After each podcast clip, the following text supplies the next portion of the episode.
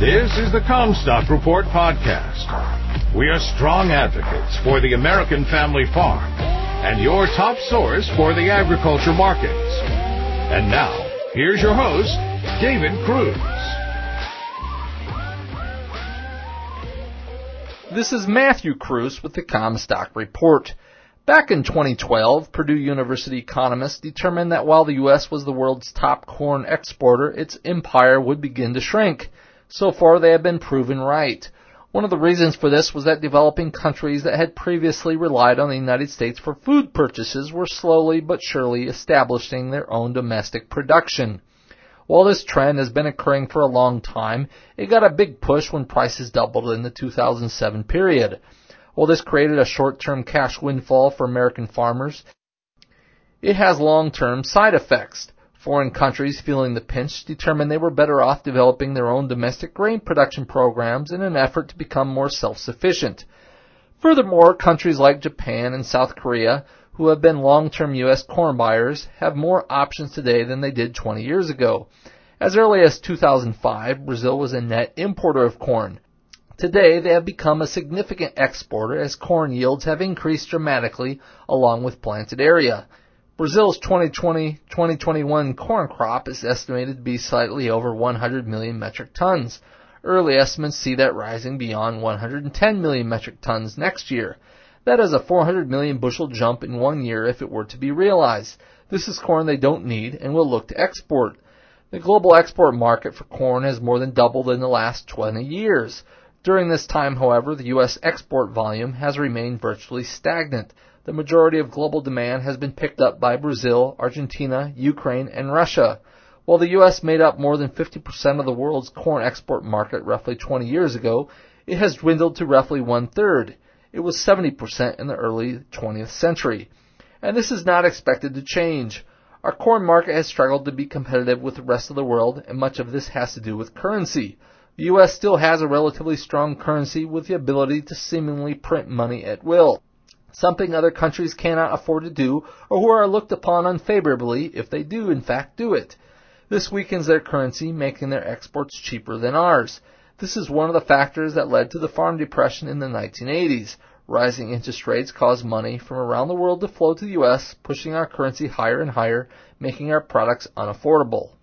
We have a somewhat similar situation today where COVID-19 has put tremendous pressure on global economies many of which are not able to withstand the loss of economic output as we are.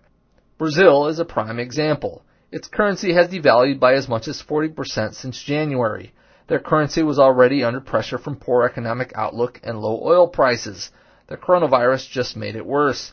In times of turmoil, capital flows to safe havens and the US dollar is still the world's currency. While Brazil management of the pandemic mirrors that of the US, its currency has had a very different response falling in value, thus making their products cheaper for China to buy. The U.S. has typically had very strong domestic consumption it could rely on through both feed and ethanol use. The pandemic has turned demand on its head, making exports more important than ever. There won't be a repeat of the 80s, however, because this time we have other safety nets such as crop insurance, higher farm equity levels, and lower interest rates keeping things in check. Generally speaking, U.S. farmers currently have no incentive to expand corn acres much beyond where we are at now. If they do, they know they will be penalized for it, flooding the market and hurting prices. Even if we were to leave acreage where it is, we still expect foreign competitors to expand theirs. I've seen reports of studies looking for more CRP type programs where the government pays us not to plant. This will not work in the long run. There may be a temporary boost to the market, but we are essentially surrendering planted area to our global competitors. This is no different than the wheat market. Every year we plant a little less wheat and Russia or someplace else plants a little more. The change may be small from year to year, but over the course of 20 or 30 years it begins to add up. What is the solution to all of this? So far it has been an increased request for government bailouts. I am not opposed to temporary support as long as there is a strategy towards long-term profitability, and I frankly have not seen it. We have sacrificed our export market in the trade wars for which we have yet to get anything in return. The ethanol industry has been ignored despite its significant advantages for the country. We are at a turning point where we need our government leaders to provide a plan to give us back our trade markets and to help to further bolster ethanol consumption. Or we are destined to take the path of Europe, heavily relying on government welfare.